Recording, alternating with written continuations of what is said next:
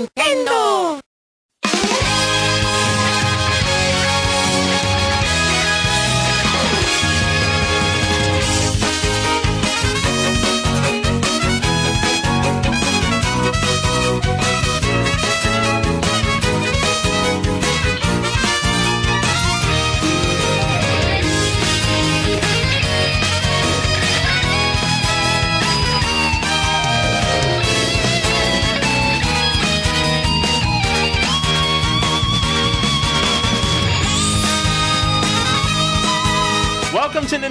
Nintendo Voice Chat for the week of what week is this?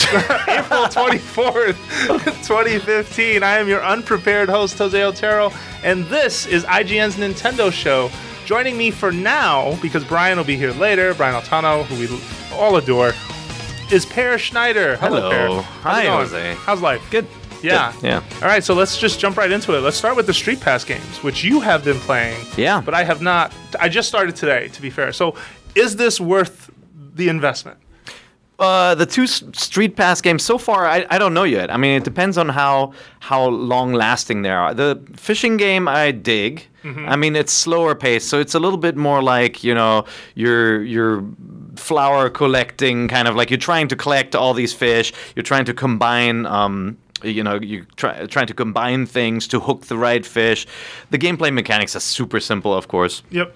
But yeah, I, I like it. I think it's cool because especially because it lets you um, compare the size of the fish with your friends. Okay. So like each fish type has a leaderboard, and you can see your street pass friends and how they rank. So what's the street pass side of it? Like, is it that you're getting bait from your friends? That's it, and, yeah. And that, and just comparing scores, as it were. Each one of your friends brings bait to the table, and you know uh, exactly. And then then you get the leaderboards option on top of that. Okay, um, okay. which is you know it's very nice. Um, so I like that one. The zombies game as well. That that my only worry with that one is that you know once you've explored most of the game, it's gonna feel repetitive. Like Mm-hmm. there is that potential, right? Like it's not the same type of you know collection game that at least for me lasted longer. You know, Mm-hmm. Yep, I, I loved yep.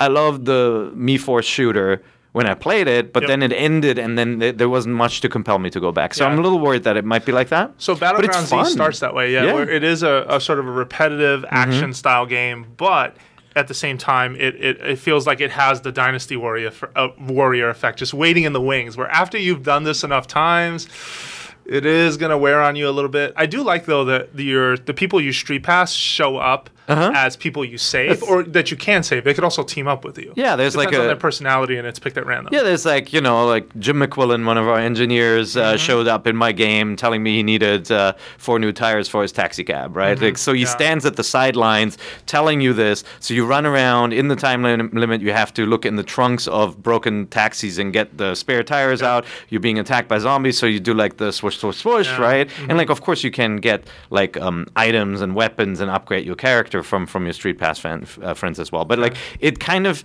that's what I like about these games. It makes them more personal, Mm-hmm. right? Like you're recognizing your friend, and your friend is asking for your help, and Yeah, and you know. ultimately that's what makes Street Pass really cool is sort of the idea that you are sort of trading information with friends uh, based on and people you see every day, and sometimes people you you, you don't know at all, you know, and just sort of having that exchange. I I hate to ask this question because I always feel like. Um, I don't know. I, I, I'm not always sure how to judge inherent value, but part of me mm-hmm. wonders if of, of any software. But part of me wonders, is it I don't want to say is it wrong, but is it a misstep to be charging for the Street Pass games? I feel like Street Pass is an inherent feature of the system. It Yeah. is something that is meant to exchange data between games that you pay for already. Yet the Street Pass mini games, the ones that they have added on over time, which to be fair, they've added quite a few. Flower Town, Warriors Way, Monster Manor were all part of that initial big update. Uh, That you had to pay for. Find Mii II, Yeah, yeah. and you had to pay for at least those those three, and now you're paying for Ultimate Angler and Battleground Z as well. Although Yeah. it is a discounted price, and they are good at that. Yeah. I wonder, would it be better off for 3DS and for Street Pass if these games were free? I think for consumers, of course, and for Street Pass, right, it would it would give people something to do outside of collecting the the you know the puzzle pieces. Um, but at the same time, it's also not a selling point for the system, right? It's Yeah. not that you learn that you get these little games for free that you want to pick up the system, and so.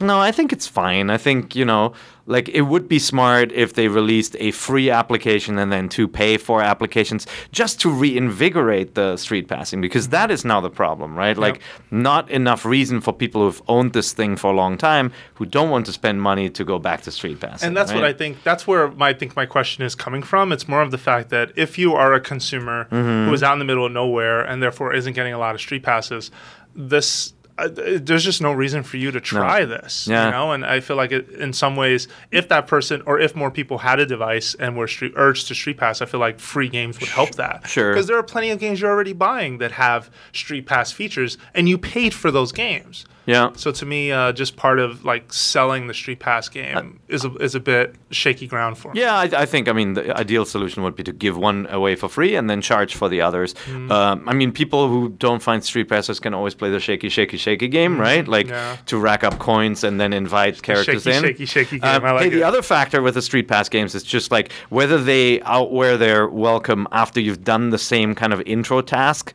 a hundred times, right? Yeah. Like that. That's my feeling with some of the other games where I'm like, oh god, I don't want to have to do this for ten characters. Hold Yeah, down the shoulder. Mm-hmm. button and it goes marginally faster. They they do let you skip, for example, in the angling game, you um the fishing game, you Ultimate get to Angler, yeah, name, yeah. you get the um you get to skip the the kind of like the boat animation sequence if you hit a button, Mm-hmm. but it's still you know it still is that fussy thing that where they're a little bit too proud of all their characters marching up and doing their little bow and all that, and Mm-hmm. you have to wait for it.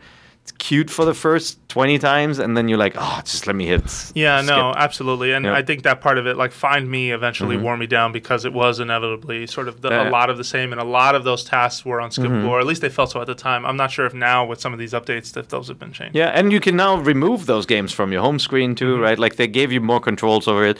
Uh, the VIP room seems a bit confounding.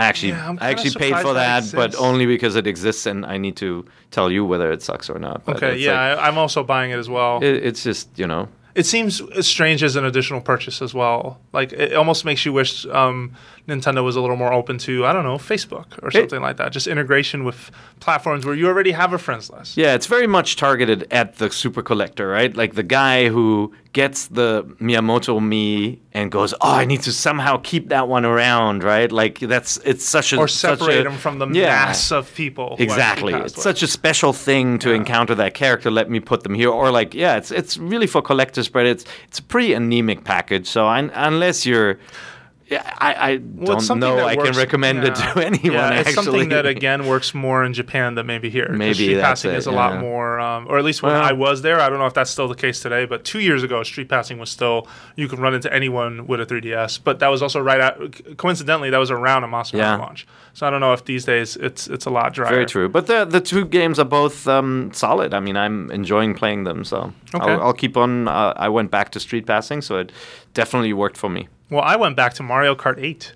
And let me tell you, there's a lot of reasons to go back to Mario Kart 8 these days. I can think Yeah. of a DLC pack that's pretty cool. I can think of Uh-huh. a 200cc that is, I believe, a free update for everyone. You didn't Hmm. have to own the DLC to get 200cc.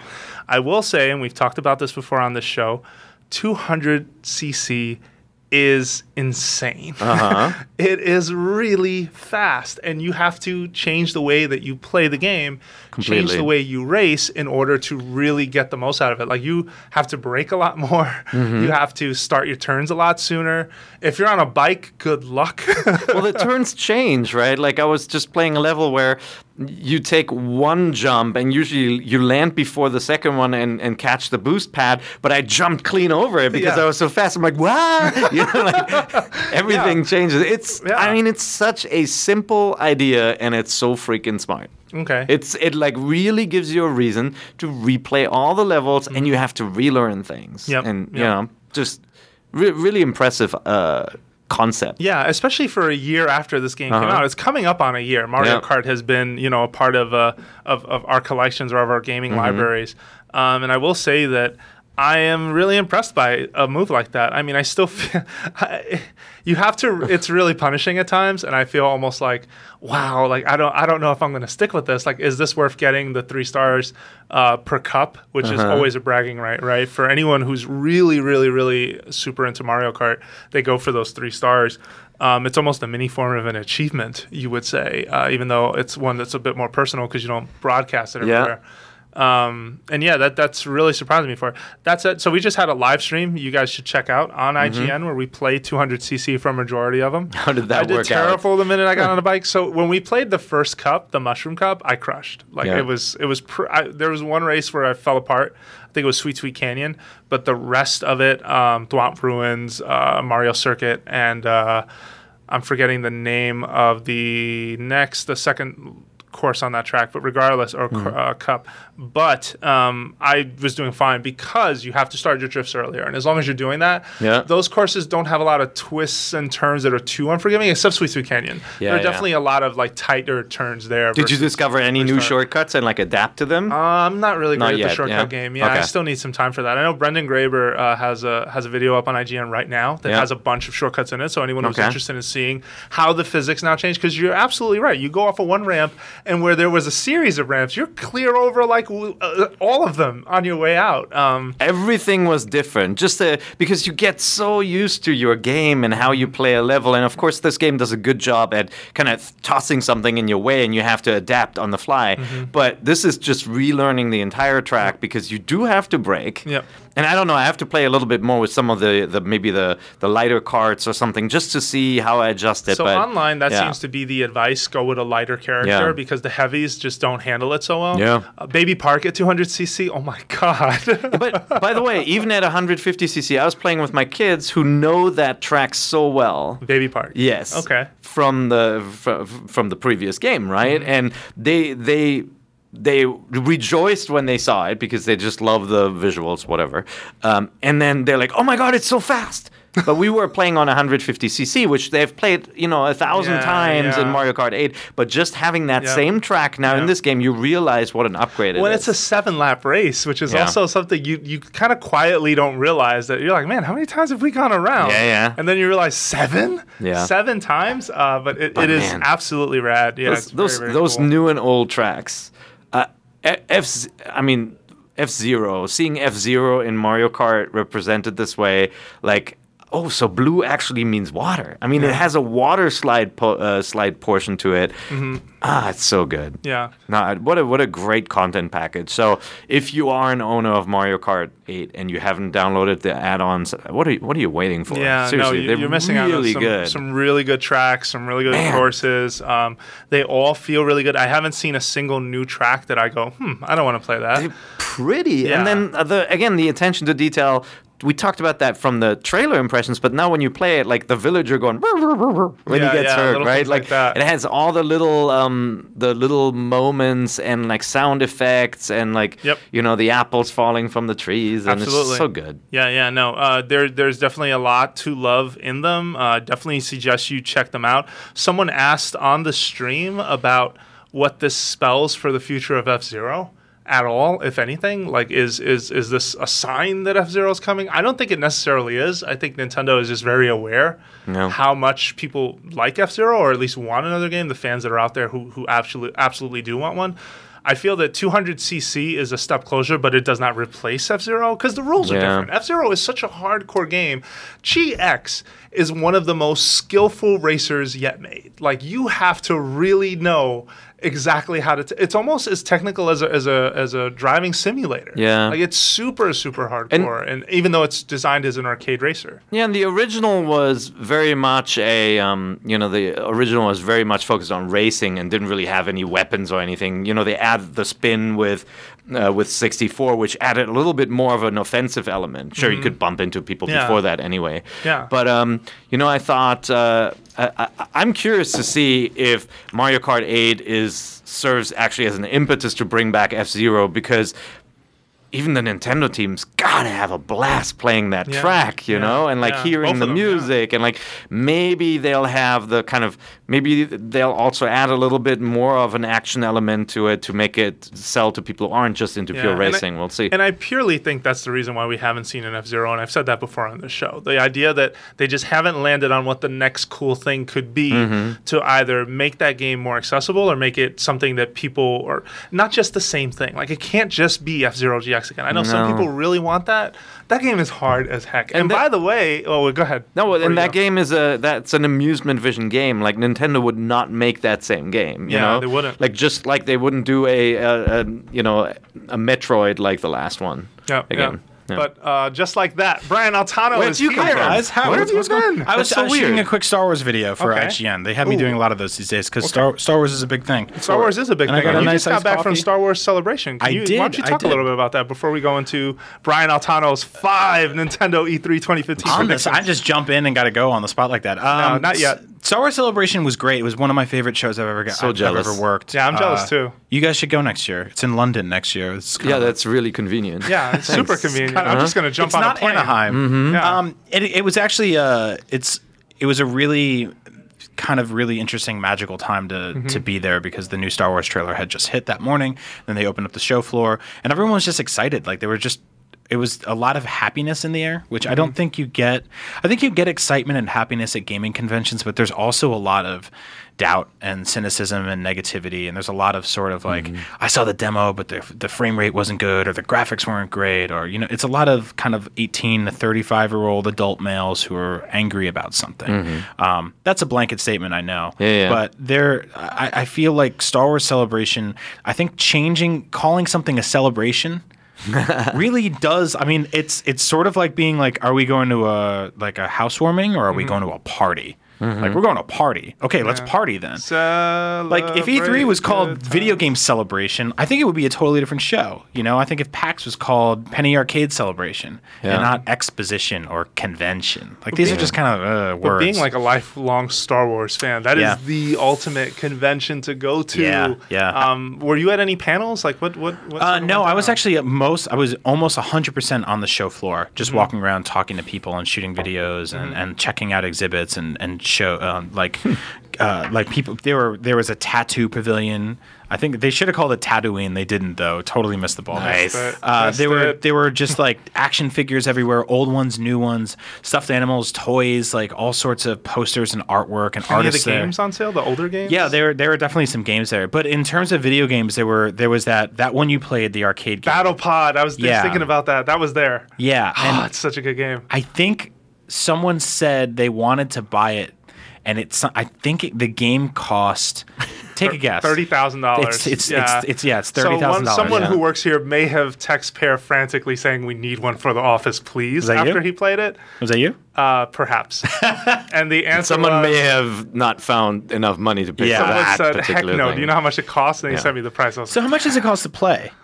Not thirty thousand. I'll say that. Is No, it is it uh, a dollar So game? I played or- at D- Dave and Buster's where you buy a card and you swipe. Right. So I don't remember He what the exact. Yeah. Yeah. I don't know. Remember what the exact exchange rate was because that's how That's they get you. editor money. There's a yeah, Yeah. Mm-hmm. editor money. More like uh, let's not talk about poverty on the podcast. I'm kidding. no, but uh, I'm serious. Like there's there uh, Dave and Buster's does this strange conversion rate where you're not entirely sure. It's kind of like a Microsoft points. Remember? Yeah. You didn't know what the dollar to actual Yep. Microsoft points were. Like even Bill Gates had to Well, there's probably tell you. you know like there's a like Star Wars has a very rich history with video games, and Yeah. that's continuing with Battlefront, which you know the demo we saw looks really cool. But it also got me um, it got me really kind of oddly nostalgic for the N64 Star Wars game Me Shadows of the. Empire, Yeah. which is not a great game. It's really but I still clunky. It's it's very clunky, but I still played a lot of it, and I think it had it was incredibly ambitious for the time to have to to kind of jump from um, space battles to on foot stuff to Yeah. speeder bike Well, stuff. it's, it's to, the first 3D battle of Hoth that like Yeah. blew And- us all away. And you know Yeah. what? I still maintain that the snowspeeder feels better than the snowspeeder in the later games. Mm-hmm. Even, you know, in the Factor Five games, I feel like the Shadows of the Empire one, the Snowspeeder feels great. The first-person shooter, like on foot elements, are really hokey and kind of crap. Yeah, they're not Yeah. very good. And Yeah. like the train sequence was annoying, like the IG88, Yeah. like home Yeah, that was a really and- bad But it was the level, advent of like home Um, console 3D, and so yeah. everyone Yeah. was just like, "This was the best thing that we had at the time." And then the sound clips were super short. Yeah, Like, one, remember one of that? the things I really did like about it was it dipped into some of the comic books and some of the side stuff, like Hmm. to for its characters. Like the main the main protagonist was Dash Rendar, and he Yeah. has that weird.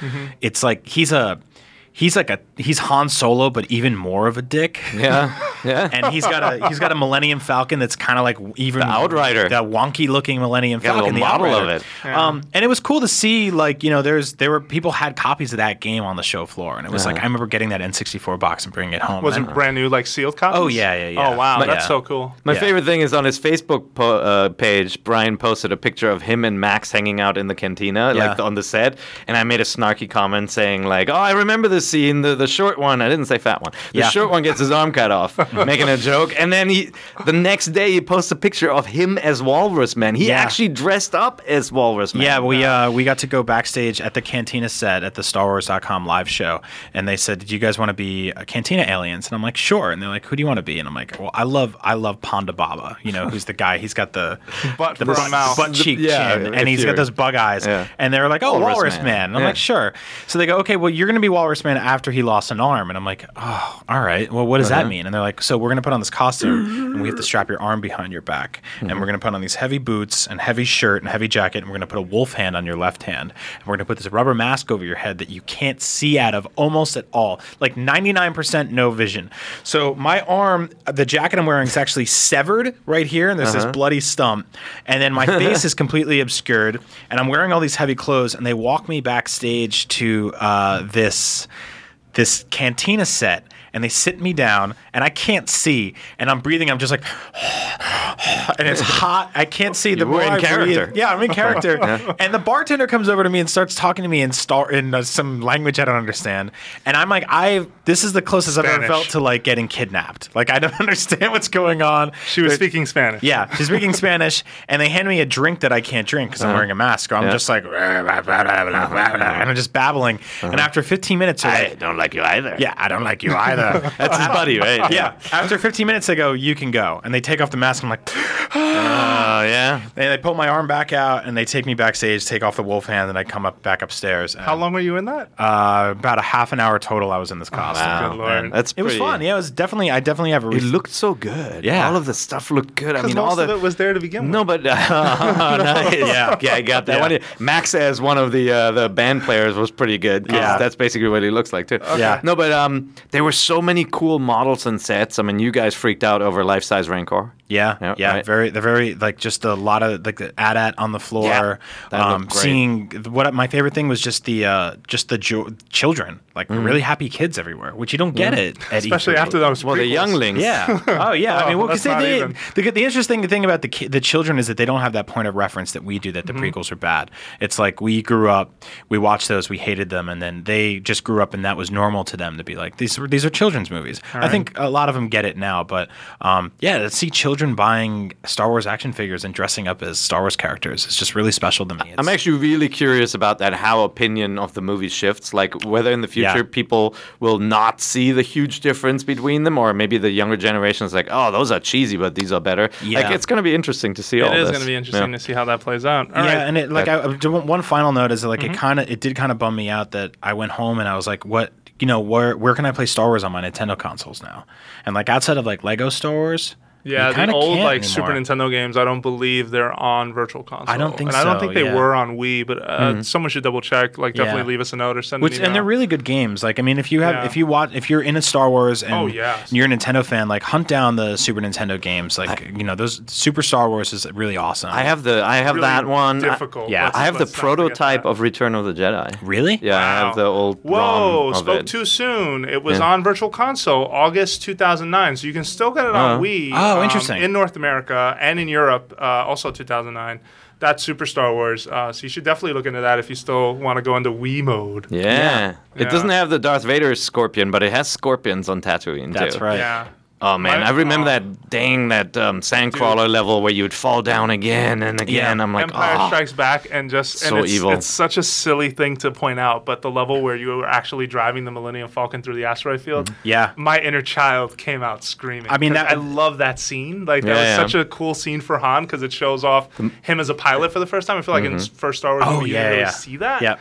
So having that moment where it's like we can still outmaneuver him. And Yeah. all the Mode Seven stuff, like the land speeder one, blew my mind too when I mm-hmm. saw that one the, in the first one. That that whole inner child thing was sort of it's been kind of like the running theme of the last you know mm-hmm. eight days for a lot of us who saw the new Star Wars trailer and for me who went to mm-hmm. Celebration. And I feel like there were two running themes with with my childhood growing up and that was Nintendo and Star Wars and Yeah. Star Wars has been dormant for so long and Nintendo I get to talk about with you guys all the time Yeah. so it was cool to kind of bring that side of it out but Yeah, definitely. this is a Nintendo podcast so let's Yeah, get into well, it we will go back to that. I do want to end though on that the publisher for the Star Wars games on Super Nintendo was JVC, Yep. later released by THQ. oh interesting And then the last, basically, the rights holder is LucasArts, who no longer exists. Yeah. Now, I hope deep down somewhere, someone at Nintendo who listens to this podcast will go, hmm, this would be cool that when these movies come out, Yeah, or now's the leading time. up to it, like just Yeah. put those out again. And like those are good now is games. now is absolutely Wii the time Virtual Console, I'll, I, I'm pretty sure there are a lot of people who would gladly go back to those. for games. sure. yep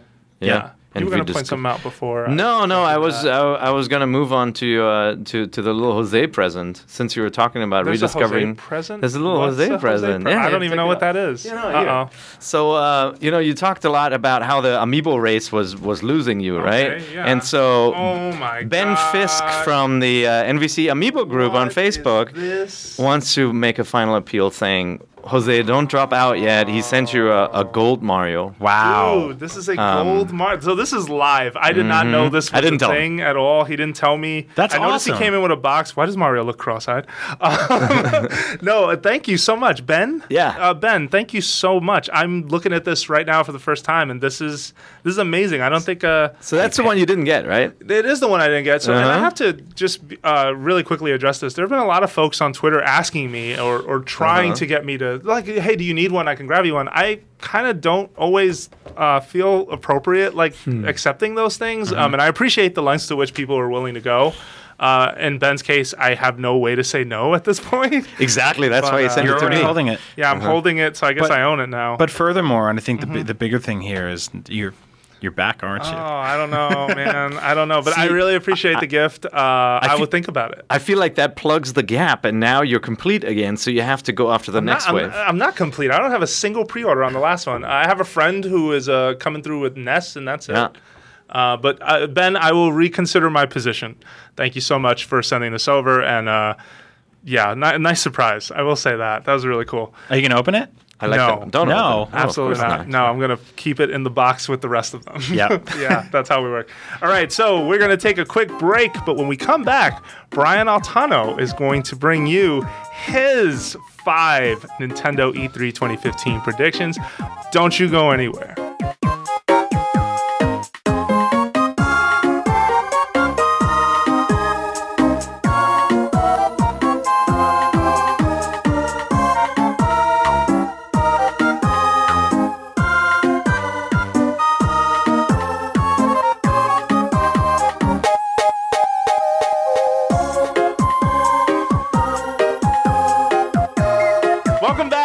Otero here with Brian Altano and Peer Schneider. And to kick things off, my man, Brian Altano, is going to give you his five Nintendo E E3 2015 predictions. Last week's show, Peer and I traded some. Marty Sliva was a guest on the show, also gave us some of his. So, Brian, paint me a picture. Well, we gave you a lot of time to prep for this. Yeah. At least three, Three minutes. minutes? Three minutes. Yeah. Maybe a little. So these are going to be amazing. So this is this is a hybrid between what I want and what I hope. Because I think if it or what I know is what I think is going to happen is di- very different than what I dream will happen. Well, Right. Brian, let's be fair. Predictions for Nintendo are pretty much like uh, you just throw s- stuff at the wall. to see what Mario. Zelda, Star well, no, no, but I mean in terms of that, you can't God always Fox. predict what yeah. they're going to throw Yeah. out there. Like I would, ne- I never would have guessed Amiibo a few years ago. I never would have guessed like the Animal Crossing House Arrest Edition, any of those things. Um, so one thing I want to see, and I'm actually hoping we'll see, and I, I'm I'm I'm getting a good feeling about, is a new, a new a new entry in the Punch Out franchise, and I don't think that that means a dedicated Punch Out game, but I do think it means uh, something new pertaining to Little Mac and and his wily gang of Coyotes? overtly racist Oh, friends. Stereotypes. well, they're not racist; they're stereotypes. Yeah. Um, uh, I don't know what that's going to be. I have a feeling like we'll see something for Wii U, and I think it'll be a downloadable game. Yep. Um, I don't. I don't think that they would go full fledged retail for Yep. Punch Out these days because I don't think it has the same. Uh, I think they played that nostalgia card once a couple years ago with Punch Out for Wii, which Mm-hmm. Well, is sort of like it out of the park. And they- I mean, they did a great job. Games Yeah. developer, props to you guys. You Yeah. crushed it. Um, What are they working on now? They're working on something for Nintendo that they haven't said. Uh, at least a couple of, I think it's been over six months or a year from ago. Like they had a statement saying, "Yep, we are pledged to working with Nintendo on future stuff. That is all." And that was it. They've been quiet ever since. I will gonna be- say, I did run into some folks who may work for that studio at a Destiny panel once at GDC, which I thought was curious. But the thing is, at GDC, developers go to all kinds of panels. Right. So would that mean they're working on a sci-fi game? I don't. So think Destiny's coming to Wii U. Got it. Yeah, it. we got it. Um, no, I think it's gonna be Punch Out cross uh, Final Fight. That would be fun. I lo- That I sounds love, awesome. I know. I love making super specific predictions that can never come through because if it happens, man, it's like the lotto. I mean, like a, a side-scrolling Punch-Out beat 'em up about With Little, Little Mac, Mac. training. Yeah. would be awesome. Yeah. Yeah. like he's just he leaves the boxing Yeah. gym and he finds out that uh, the Mad Gear gang has taken over the city and That's stolen right. his girlfriend, and he has to beat the crap out of all of them. And, And like pink-haired Princess Peach is Why has attacking. Final Fight Cross Double Dragon never happened? I don't know. I don't know. They they just run on different blocks, It's just Yeah, different sides of town. Yeah, different sides. they do, they, they're two interpretations of the same story. Pretty much. Yeah, and it's also can't- like, you can't um, merge the universes. It's it's like Billy and Jimmy Lee. They don't want to hang out with the mayor. They're Yeah, in high school. true. They want to like smoke cigarettes behind the gym. okay. Um, number two, and this is a weird one because it, it goes to something bigger, but I predict that they'll announce and show a Legend of Zelda amiibo set, a dedicated one. Now, you're probably saying, but amiibos have to work with games. So I think they will work with the game, but it won't be a new one. I think they'll either patch in existing the amiibo support into Majora's Mask in some capacity, or they'll do something with Twi- Twilight Princess. I think uh, the Majora's Mask one, the ship has sailed. You but think I it's done? do, yeah. But I- but I, I mean, last show, uh, you, pr- I don't know if you heard my prediction, but I said Zelda Maker. It's gonna be a thing. Yeah. that'd be cool. So Zelda amiibo works with Zelda Maker. Maybe. Yeah, I mean that. God, I, I, I think we're we're a long time away from seeing something like that happen. I would love to see Zelda Maker. I mean, that would be Mm-hmm. I mean, I think as long as you're making dungeons, you're okay. You're not Yeah. making overworlds. You're not making you Right, know, right, right. Uh, Kakariko Village. You're making. well, it would have to it would have to be 2D top down, right? Uh, yeah. Yeah, and we said the the art style, or I said the art styles would be the Legend of Zelda, uh, Link to the Past, A Link Between Worlds, Yep. and you could probably throw And in Four the Four Swords. Swords, somewhere. Um, yeah. Somebody had faked something over the weekend, which was that Twilight Princess Street Pass that someone was playing it on 3DS. yeah. I know it's Skyward Sword, right? yeah, but I, oh, Skyward Sword, right? No, no, it was it was, was Twilight, Twilight? Princess Was it on Twilight 3DS. Princess? It was Twilight Oh, I Princess see. 3D. That's what it was. Yeah. So Yeah. I, I mean, ever since we read about the, I heard about the Zelda delay, I've had a, I've had this hunch that they're going to put something in place to kind of satiate console Zelda fans for a little while between now and then. Zelda Maker, believe. I don't think it's that. I, don't think I'm so just either. pushing it. I, I hear you. I think in the meantime, you take something like Twilight Princess or Skyward but Sword. wouldn't you worry that putting in a Zelda in its place would signal for some people that Zelda Wii U is not for Wii U? No, I don't think that. I don't think that at I- all. that would make me jump to that conclusion. no, I think it's just it's Peer, just Peer is quietly. Yeah, I would too. Yep, I would totally do that. Um, okay, no, but fine. I think Keep you're right going. in terms of there's another Zelda thing in the works. yep. Okay. Number three, we will we'll get Animal Crossing Wii U, and it'll that'll be one of the last big flagship titles for for the console. Like in terms of like big, you know, ret- retail sells a lot of units type of type of thing. That'll be their last big like get on in here and get this console. Um, and I I think that uh, that'll utilize the graphics that we saw in the in the that weird demo thing. they Animal had. Crossing Plaza. Yeah. Yeah. Waru- Yeah, which was really cool because I just feel like Animal Crossing is constantly in their vernac- in vern- vernacular, and it's not really something you see a major entry in the series. And I don't think they are doing all this stuff with Animal Crossing tracks in, in Mario Kart and doing all this stuff with the Animal Crossing amiibo set just to use them for that Animal Crossing House Arrest, uh, uh, House arrest Arrest version. Yeah. mini game. You know, I don't See, think so. see, I had the same you call it prediction, but I said that that is the the take it on the go version that connects with the Wii U version. And like, what if it came to mobile phones and everything? And like, because that, it, you know, they they never want to tether, I think, Animal Crossing to your home, but they have Yeah. to with Wii U. That would let you go take it out.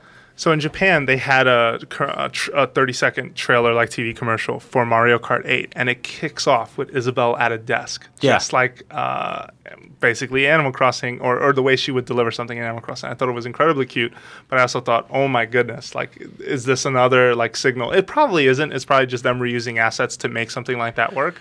See- but it still makes you go, Yeah, and, and it's kind of like like maybe we're we're boxing in the dark here, and we're just going like, oh, these are all you know little symbols and stuff like that, and maybe they're not. But then I look at something like Majora's Mask, and like they were li- there's a there's a birdseed trail leading to that game hmm. that they hid in a bunch of different things for a while. They were just sort of like, here's a little reference, here's a little nod. Like Link mm-hmm. Between Worlds had an actual mask in the in the shop, just sitting there that you could mm-hmm. hide behind and wear, basically. Yeah, it's funny. We asked Aonuma about that, and he was like, "Yeah, I wasn't really trying to do that, but I guess oh, because even like there was like a wallpaper they put out that had a like a, Yeah. a spring background. It was Yep. Link wearing you know a mask, and it was f- for 2014 or 15. I don't remember, but anyway. Yeah. Um, sorry, that that's funny Yeah. though. The breadcrumb trail. What's next? What do you got? Um, number four, I think we're going to see the first glimpse of a Nintendo partnered or developed mobile game, and it'll be out that day. It'll be like, here's our first mobile game, and you can play it right now. Eddie yeah. three. 83. Whoa. And I don't I don't think I think it'll just be sort of testing the waters before this entire partnership goes full fledged and, and public to everything. But I think they'll be like, we have a mobile game out and you can play it right now. Yeah. And that would be earlier than what they're saying. They said not to anticipate until fall, so that would be a nice surprise. I would imagine Yeah, I if think- it were that quick soon and that early. Yeah, and I think it'll be something. It'll, you know, it'll it'll be like a match three Pokemon game, or it'll be a WarioWare game, or it'll be something that's sort of like a simplified version of something you can get already, free to play. Uh, but it's 100% my prediction. I don't think it'll be a full fledged Legend of Zelda or Mario game, but it will be something like we're sticking a pinky toe in the water today. Um, and I don't have a number five. You So don't number have a number five, five? Number five is that I'm I'm gonna have a really good time, and I'm really excited for Nintendo's E3. Oh yeah, there we'll see Zelda. Uh, Even though they gonna- said it wasn't going to be there, we will see. I- Trailer? So Yeah. you're, you're not you're not going to go to the Square conference. no. Ooh, yeah. Did you hear about that? It, what, what, is, what does Square Nintendo have Enix to do with that? is well because Square Enix's new E3 conference. I'm, I feel like they haven't had one in a really In a long time, yeah. Uh, they announced it for Tuesday at 9 a.m. Yeah. which is the time slot Nintendo always has their Mm-hmm. conference at. So right now, our time is going to be very divided in terms of coverage, and even like from an audience perspective, people who have an interest in whatever Square is showing. I mean, because potentially Square could show Final Fantasy 15, they can show. Kingdom Hearts 3, they Yeah. can show the next Tomb Raider, they can show the next Deus Ex. Like there are some some games in there Some big stuff. some big stuff. Uh, how does it stack up against a publisher like Nintendo, who also has a cool catalog of potential games they could unveil? I don't know, man. That's gonna be that's rough. I well, Someone's got to move. I mean, Hmm. I for me personally, like I gravitate more towards Nintendo than Square Enix's stuff. Sure. But there's a, that is a huge crossover of audiences there. So you're, you're going to tear a lot of people in half. It's very King- it's very Kingdom difficult. Hearts is a big deal, I think, to Yep. old school Nintendo fans Yeah, for sure. yeah. And I mean, So I, I love what I've seen of Final Fantasy. I loved the last Tomb Raider. I Mm-hmm. can't wait. Deus Ex was a great game. You can actually play that on Wii U, right? Yeah, Yeah. that's right. Yeah, yeah, that's yeah. a good game. They did publish Um, it there. Play it if you haven't played it. Okay. Um, yeah, that sucks. I hope they, they figure out how to get around the issue. But yeah, Otherwise, d- we'll have to develop a player for our homepage that has two streams and can switch. I do think Nintendo will end their press conference, and this is just me being like just the childish dreamer that I am. But they're going to say, "Hey, I know we said that we weren't going to show you any more Zelda, but let's just give you a glimpse into the world of Hyrule." And then you'll see like a thirty-second thing that's just like, "Yeah, we promise it's still happening. We're still working on it. I know you're excited. See you next year. Goodbye." yeah. Yeah. Then everyone loses their mind. Yep. Just like last year. I like that. Uh, they said it's That was your fifth prediction. Yeah. Yeah, Okay. good job. Nice work. Sure. Thanks, guys. All Thanks right, for so- having me. So let's switch over to the question block then. So uh, every couple of weeks, we dig into the question vault, nvc at ign.com, and we pull out some of your best discussion questions to answer them for at least four minutes, if not a little longer, sometimes a little shorter. First question comes from We got a ton of questions we this time got a around. lot. by the way. Yeah, so How do people send us questions, Jose? NVC at IGN.com. That's right. Yeah, you make sure you email us and tell Fill us. Don't our send it email on boxes. Twitter. Don't, you know, do anything else because it probably won't make it on the show. All right. So uh, last year at E3, this comes from Ian. Last year at E3, Nintendo showed off a game called Devil's Third. You guys may remember that. Yeah. Since then, we haven't seen anything on this game. Do you think that we will see this game at E3 this year? And could it be a game to convince hardcore gamers without a Wii U to buy the system? what the heck was Devil's Third again? Uh, we actually unveiled it exclusively on IGN. Oh, that okay, Yeah. okay, It was- got it. it was like in my in my mind, I was seeing some cutesy like SD game from Japan. No, no, I- okay, Itagaki's it is game, not which was supposed to be published by THQ, but they went under, and Nintendo came to the rescue to publish that game. and then it it looked the early version we saw had some issues, right? Had it some looked issues, very yeah. choppy. It Yeah, looked was un- early. Yeah, it looked like the transition had just begun for whatever was going on there, and we don't know when the deal sort of happened. I think we asked Itagaki, and he was pretty uh, vague about Mm-hmm. the details about who approached who. Uh, that said, though, it is sort of positioned as a hardcore multiplayer action game. Mm-hmm. Um, That's I think we- interesting. yeah. I think we're gonna see it at E3. Then I hadn't even thought about that yeah, game. I think I think I- we're going to see it at E3, but I don't know if it really went over all that well when it was shown. Yeah, I mean, I would assume that if we don't see it at E3, it's probably canceled or scrapped because Mm. it's a year is a long time to go without hearing about a game that was pretty not not done, but pretty close to being. I mean, it was it was built enough to be showable. But they do have to work in that, you know, TLC to get it to run on Wii U, which means it has to use the Yeah. gamepad or at least factor that in as one of the you I know, mean- places where information is getting displayed. Like, did that change the game design at all? I, I would be more concerned that they're looking at sales numbers on stuff like Bayonetta and they're going, "Is this worth it?" Like, I mean, that that game did not move the needle at all. But it, it was basically done, right? And so, Yeah. from an acquisition perspective, it's probably better to to release it. Well- especially you know they can always do it pretty cost effectively as a as a downloadable. Yeah. And in Bayonetta's case, regardless of the commercial uh, aspect of it, I mean, critically, that game Yeah. got a bunch Yeah. of attention, uh, a lot of positive scores, a crazy like action ride uh, for what it's worth. Um, but with Devil's Third, I'm not entirely sure it's going to convince hardcore gamers to buy the system, just because there have been plenty of like hardcore or gritty games I feel that came before. Not plenty. I mean, I'm, it's not a plentiful in the sense that there have been many, but the ones that have were from a hardcore perspective, and ultimately, no one, or at least that we know of, not a lot of people really bought in because of that. I think Yeah. Zombie U was a good example where you know Yep. it, it didn't end up selling. Or Batman. Um, I want to replay that game, by the way. Yeah. Yeah. I really enjoyed that game. yeah, the, you like the that? last Yeah. Batman Arkham game, Bayonetta. You know, I mean, there there is a, a small but uh, Deus Ex. Age- Yeah. uh, Assassin's Creed Black Flag, which is amazing, didn't sell well Yep, either on the yep. Wii U. Yeah, I mean, I think Call of Duty has gone home. I think a lot of those were ports, and they were old ports too. Uh, So it was it was sort of hard to move the needle on those For things. sure. But, Absolutely. Um, it's I it's never it's rarely one game that gets people to go. I'm going to walk into the store and buy this console. It's a library, and you know it's mm-hmm. not. It's never just Devil's Third. It's it's Devil's Third, fourth, fifth, sixth, and 17 other mm-hmm. games are the ones that people go. Yeah, I can get into this, and it's the mm-hmm. prospect of knowing that games, more games like that are coming in the future. So Yeah. mean, I think it's going to show. Yeah. Yeah, I think it I shows think it'll show. I think it, if it doesn't show, then we absolutely know something's wrong. Yeah. Yep. Yeah, so it does show, and even if it doesn't show during the presentation, it is at E3. I would be willing to bet that much. That's actually a, a, a that would make more sense to me that it's not in it's not in their But direct the- or whatever. Yeah, in the uh, what do they call it again? The E3 digital event. Yeah, but it's probably it's on the show floor. Look, I mean, I- Itagaki, you can't accuse him of having games that are ugly. Usually, you know, like No, he's overseen a bunch of games that, you know, like I'm not the biggest fan because I, I love my cameras to be a little tighter. like his, his game and his games are very difficult too, which is can, can be frustrating to me. Yeah. But um, I, I have a feeling they're gonna clean that that sucker up from last year, and it's gonna look pretty presentable by yeah. now. When his games are made with hardcore gamers in mind, so I mean they're very hardcore mechanically. Yeah. Uh, so let's see, and ultimately that space of the action game is is so.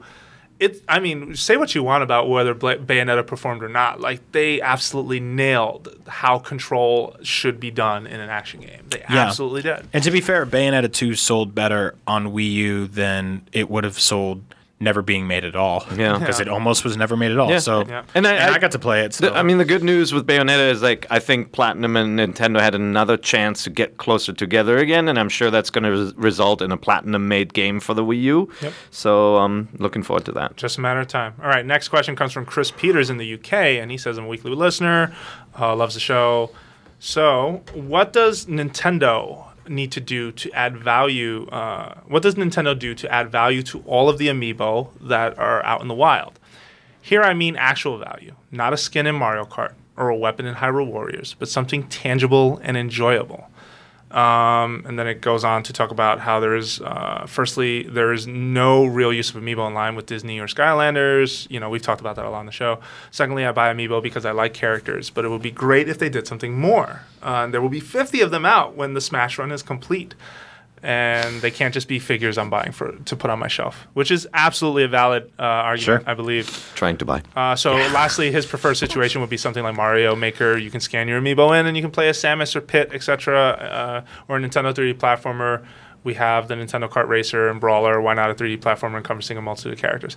So, the Mario Maker uh, idea, I, I do think it's cool, but I do think the more characters you put in tied behind amiibo, first of all, the more work they, that that takes for Oh, that yeah. game because those characters basically aren't made to really work with, with a Mario game or with, uh, at least in my opinion. Like, I feel No, like Mario yeah. Maker is very pure in what it sets out to be. It's sort of this, I don't know, this uh, this amalgamation of 30 years of platforming and Mario and Nintendo, and Mm-hmm. I just don't think that a lot of those other characters really fit. You're also having to make them five times over or four times over for each art style in the game. Yeah, You know? yeah. Like, and that's. Uh, and I will say, after playing Amiibo Tap Nintendo Greatest Bits, I don't think that's the good answer either. That's either. not the answer either. yeah, I tried it. Um, It came out in Japan, so yeah, you tried in the Japan, Japanese Tried version. Tried it out. You can find a Let's Play. Uh, it's two out. Let's Plays. It's out April IGN. 30th here in America. We, Yeah, we got that press said that. release today. Yep, and the, in the UK, I think around the same time Yeah. as well. Um, and unlocking demos of games that came out 20 plus years ago is just not it. I'm sorry, like I, it didn't it didn't do much for me at all. And it's funny because you made that argument. I was like, ah, maybe it is cool. I played it. I was like, Ugh, I just Yeah. this wasn't for me. There's someone who it's for. It's definitely not myself. Yeah, I How do think- they add value to Amiibo? Yeah, I mean, I, th- I I do think that they need a game that pulls together the universe of Amiibo, Skylanders, Disney Infinity. Those games show that it's possible to keep expanding a game experience like that. You know, they obviously release add-on packs when they have multiple figures and all that stuff. Lego is going to do it, right? Um, I don't know. I mean, like, if it would be so wonderful if it was a team up with Traveller's Tales, by the way, to do a Lego game in the Nintendo universe and the amiibo were unlocking characters. Like that kind of gameplay, like a simple game where swapping out the characters adds new powers but doesn't fundamentally change everything about the game would be a good solution. Yeah. Mhm. Other stuff like Nintendo Land, right? Where characters compete against each other like they do in Smash Brothers, and maybe Mario has a fire flower and Samus has a blaster, but they all have different powers like a game like that as a center point, like a, a, a battle game, would be a cool, cool. So you brought up to too. me even something when you caught me leaving the Let's Play room, or right before we Mm-hmm. recorded the Amiibo Tap Nintendo Greatest Bits Let's Play, where you said, I he, you even thought like adding it that if you scan them in, you have this character walking around your plaza. Yeah. was was of more interesting use than what the game was doing. Yeah. ultimately itself. Yeah, I thought like being able to customize the, the face of your Wii U, basically, right? Like I don't pay attention to any of the amiib uh, of the Mii's walking around now because they're meaningless to me, right? right. Like, And, it's, a like sterile environment with no Yeah. personality whatsoever. yeah, which is it was odd. It was very cool at the beginning when you saw it grow, and now it's kind of static. And so, Mm-hmm. just scanning a new amiibo and like seeing them do funny stuff on the screen could be could be a cool little. I like that a lot. But no, I I I gotta think Amiibo is successful enough um, for Nintendo to really think about what the game is that pulls it all together. Yeah, and it's it's coming. It's just not here yet. And in the meantime, we're going to get this little drips of things like Amiibo Tap Mm-hmm. and Um, weird support like you know Captain Toad, like little things like that, which I'm actually okay with. Just little bonuses here and there, unlocking skins and, and levels and stuff. It- but it's it's coming. It's, but it- it's definitely on the way. And it could, it could be something like Wii Sports, you know, where honestly, like you play the game, you got all your Mii characters. The moment you add an amiibo, you get to play as that character, and if not, not. yeah, Right? and Like, it could be wasn't- uh, something like this that. wasn't in my predictions, but I think for sure we'll see some idea of what that is at E3, and we'll probably see it out by the end of the year. So in hindsight, I can't help but have a lot more admiration and slight respect for the way they approached Amiibo and Smash because it still felt like an original idea. Even if you're even if you're training a bot Yeah. who is going to just retain a couple of moves and you can then take that bot to your friend's house and ultimately have them fight. I feel it's a much better application than say a weapon in Hyrule Warriors or Yeah. you know uh, you liked hide and seek in uh, in Captain Toad. Yeah, have you tried that? Yeah. I did. Yeah, you but I want to like hear. Uh, I was lukewarm on it. Like I thought Okay. it was cool, but I wasn't entirely. Do you, you not like the feature of looking for Toad, or do you not like the Well, concept wait, of wanna hear what you swiping a guys think. dongle? No, I want to hear what you both. So think the, first the reason before I like it what I was because I beat that game and then I went back and I collected everything and mm-hmm. then that game went on the shelf forever. Basically. Hmm. And that gave me an excuse to not only revisit it, but revisit it and look at each level in a new light, which I hmm. kind of liked. Was all of a sudden like, let's go back into those stages. You've beaten them, you've collected everything in them, you've 100% of this game. Now go back and find something new in each stage. Mm-hmm. And I thought that was like an interesting little challenge in terms of like, you know, it wasn't a full fledged DLC pack and like, here's new oh, levels and stuff like that. But it did give me an excuse to go back to a game that I really enjoyed and it didn't cost me a penny. So Yeah. that's kind of cool. I liked and, it and ultimately the the hunt for Yeah. Toad, I guess, was a, a way to, you know, once you find him, that's it. You've cleared the requirement. Yeah. which is ultimately what it's there for. which was an, it was another stamp on on each page in the book, which was cool. And I thought there was some clever implementation. Like maybe if you only played the first few stages, you were like, "Oh, this is pretty derivative." But the more you get you get going, there's actually it's really clever where they hide him. And it's it's you know obviously that's like a game for children is hide and seek is poking something on the screen when you see it, but it was very smart. Like you would see him in the back corner of a level hopping around in lava like wah wah, and you and you'd grab him like it was a cool little thing to just kind of Yeah, throw I, in I- there. I w- I guess um, I am a victim of yeah. The first couple I tried, I was just there like this is okay, but Mm-hmm. it's not ultimately grabbing me. Um, would I have preferred you know like new levels or something? Yeah, it's it's nice to want things. You know, like everyone everyone ultimately jumps to that conclusion. Yeah. and wants something more. I just felt slightly underwhelmed. I felt it was actually I thought it was oddly satisfying to take that Toad amiibo, tap it to my gamepad, see Yeah. the 8-bit Toad run across the sc- screen, jump into a level, and then go find him. Even the twentieth, thirtieth. yeah, yeah, yeah, Every Okay. single time it felt like you know I was like accomplishing something. with Respect. that And think about how you stamp. feel if you weren't as dialed in with you know media and you didn't know exactly what Toad unlocked. Like Yeah. as a kid, getting a notification on your Wii U saying like, "Hey, this game now supports Amiibo," and like swiping Toad and seeing that surprise Yeah. and discovery, I think is really cool. Yeah. Sure. All right. yeah. I, I dug it. I thought it was cute. Fair enough. Okay. Any other ideas to add before we switch over to Alan? Uh, it's kind of tough to predict what Nintendo does, right? Like they've surprised us so many times with different games. Like you know, I I gotta think. Amiibo have so much life left. The moment you even like think about Pokemon or Pokken Fighter or any of these games coming out, right? You think about Amiibo and how they would be integrated. So it's kind of tough to take a stab at even like guessing what they're going to do with this when they design a game from scratch for it. Yeah. But I think we all think they are going to do Well, yeah, that. we believe that game's 100%. coming, so it's just a matter of when it gets shown, and hopefully our expectations are not wrong. All right, so next question comes from Alan Pun. Alan says, My question this week is regarding how you treat the original review of a game after a major addition.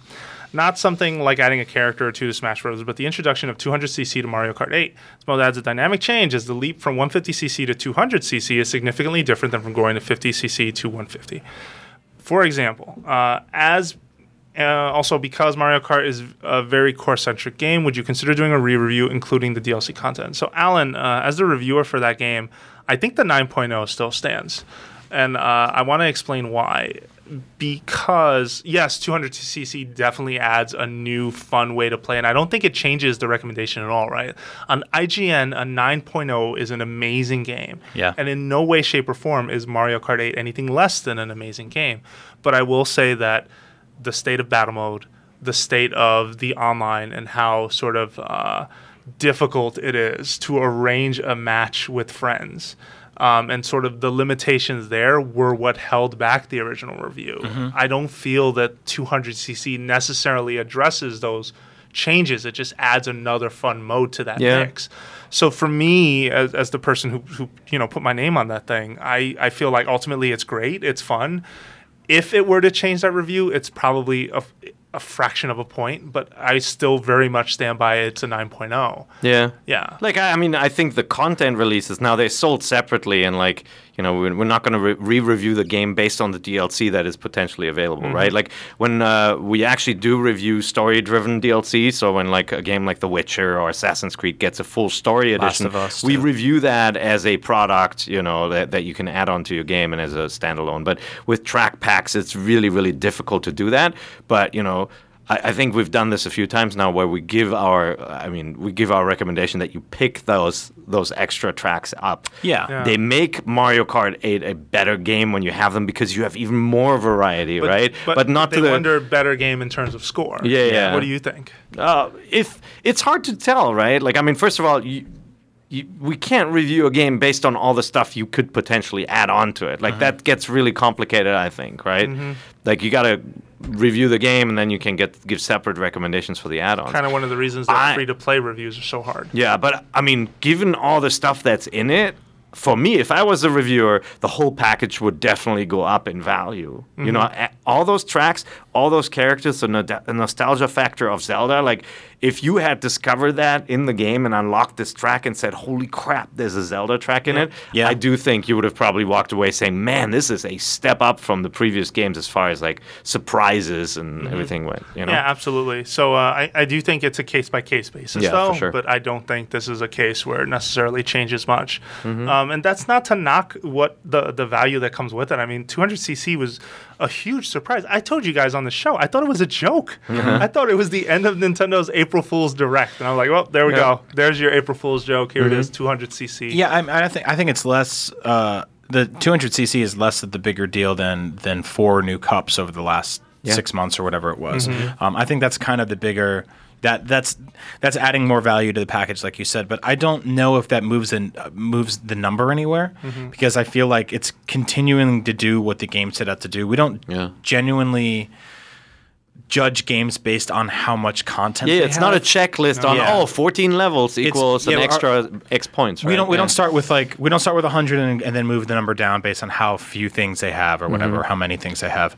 Um, and we don't do the same thing when new things are added. Mm-hmm. But um, I, I I think that that the number stays the same because the game is continuing to do what it set out to do, and it did that well out the out the gate. We, we when we review games at IGN, we judge them based on how well they're doing what they're trying to do. And I think re-reviews and score changes are absolutely in order Yeah. if something fatal gets fixed or something gets changed that really changes the experience, right? Mm-hmm. Like where our review wouldn't even be the same. Minecraft's a great example. Yeah. Reviewing the original mobile review of Minecraft, which wasn't even the full game, you had to re-review it once they updated it and added all these factors. Whereas like, you know, adding a, a few ocelots or something to Minecraft is not going to fundamentally change the package and the value Yes. of the package. Yeah. But imagine you reviewed a game and you said, This game is so easy, I'm just not enjoying it. So with our original review, uh, battle mode was one of the things we brought up, and that was never addressed through a DLC. Had that Right. been slightly addressed through a DLC, I think you could have made the argument. Absolutely, we have to then revisit a review for it,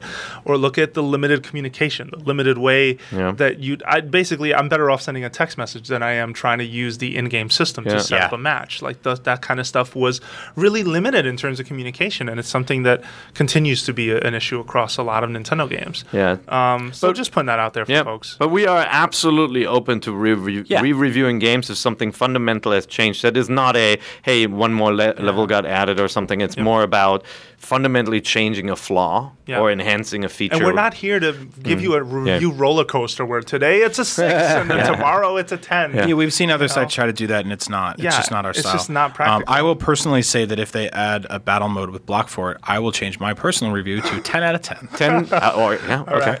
well, last question for the 10.10. question block, and then we're gonna go because it is late on a Friday, and we really want to go home. So, last question, excuse me, comes from Gabe. Gabe What's up, Gabe? says, uh, "Hey, my guys, my name is Gabe. Oh. the show. I wanted to ask about Nintendo's decisions. I will always love Nintendo. I have always had a Nintendo console in my house and will continue to do so for the foreseeable future. However, as you may know, they have problems." The company, not the consoles. As as fans, we have to deal with amiibo scarcity, no third party support, lackluster online, different regions getting different services, i.e., being able to purchase amiibo from Nintendo's UK site.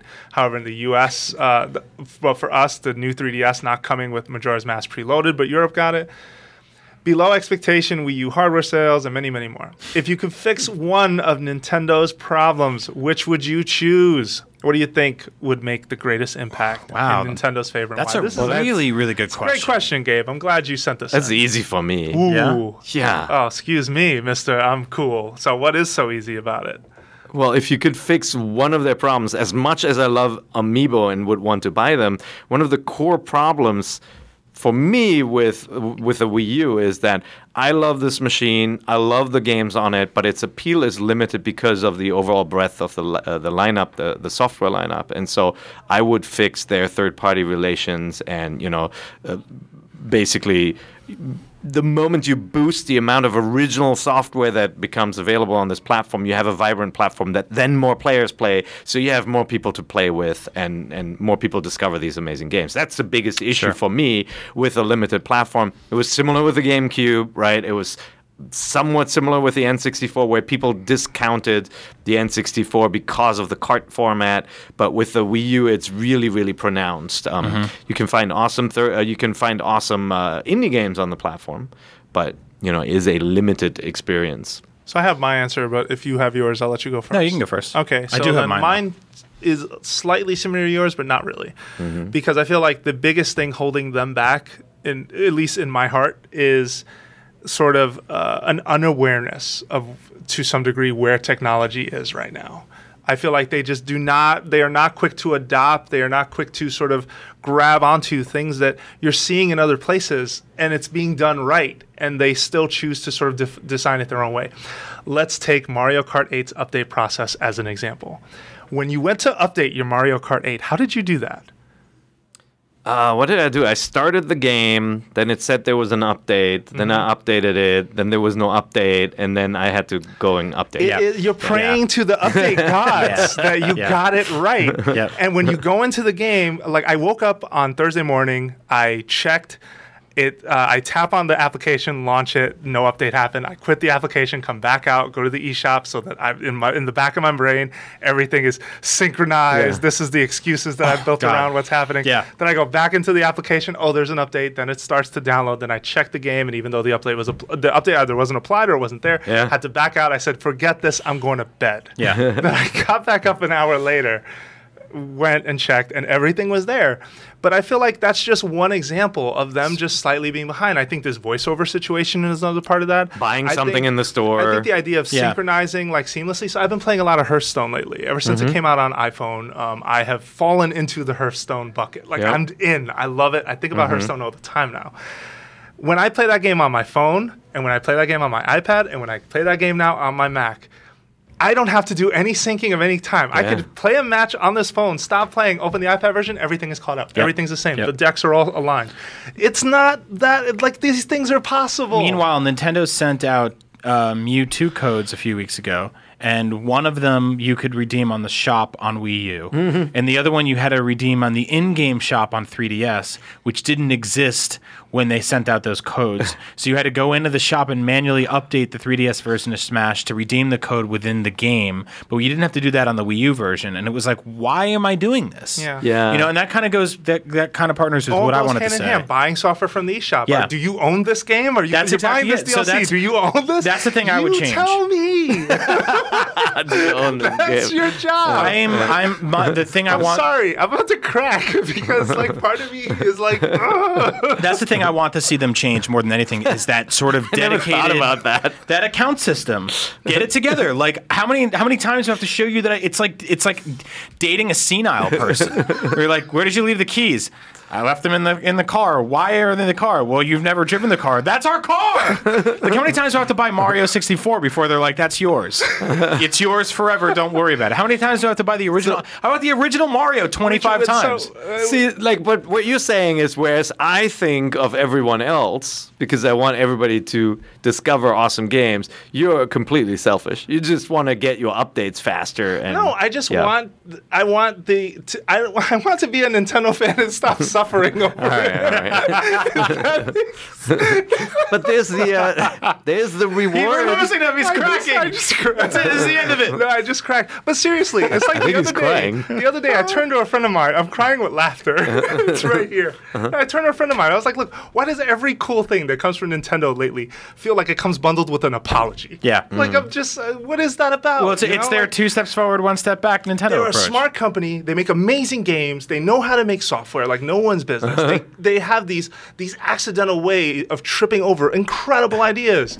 And then in other areas, you're like, who's at the wheel right now? It's no, it's it, tripping is perfect, and it's what they actually put into the the Smash Brothers game before this one. It's Mm-hmm. it's your favorite character in the world running full speed, about to do the best move of his life, and then he falls flat on his You- face. you know what? And he gets back up and he does the move, but that's part of the equation. We, look, th- remember, right? There's a hardware maker named Sony, there's a software maker named Microsoft, and then there's the, the crazy toy store owner Yeah. named Nintendo. Oh, I know. And when you walk into that toy store, shit is gonna fall on your head.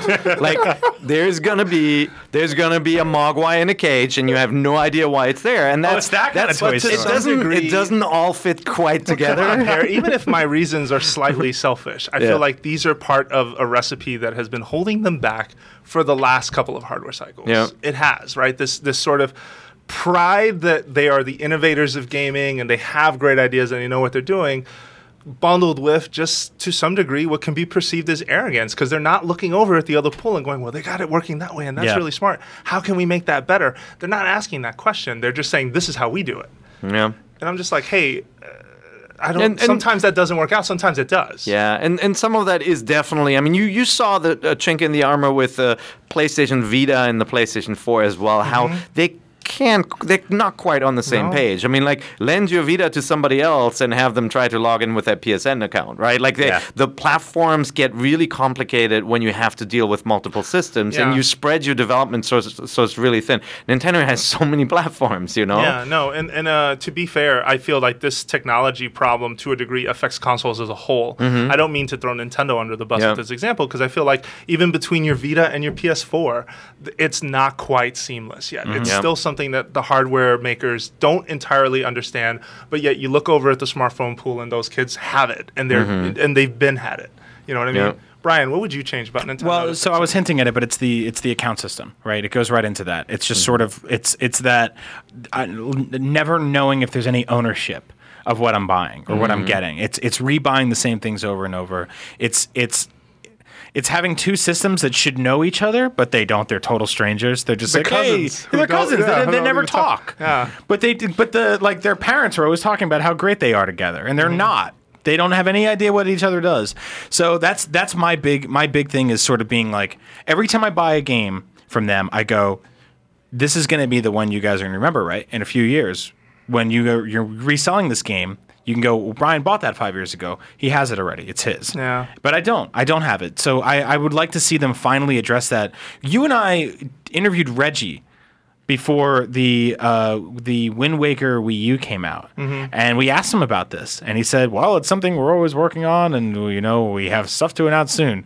No, you don't. no, you don't. You never did. I, I think to some degree, though, it, it still is is not so much that they're. A, I, it's hard for me to say they're not aware of it because I think Nintendo of America is very aware of it, and they do try to get Japan to understand some of that stuff.